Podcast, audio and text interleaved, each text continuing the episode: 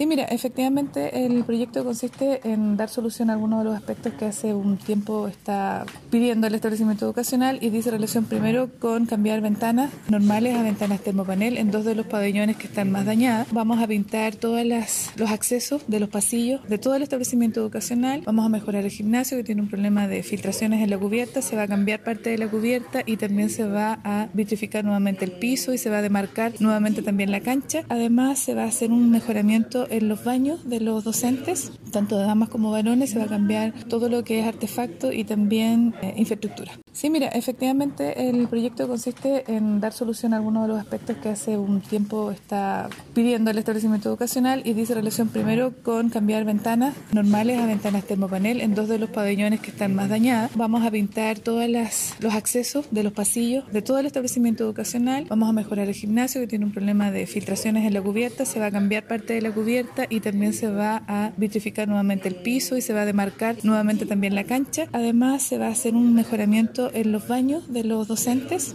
tanto de damas como varones, se va a cambiar todo lo que es artefacto y también eh, infraestructura.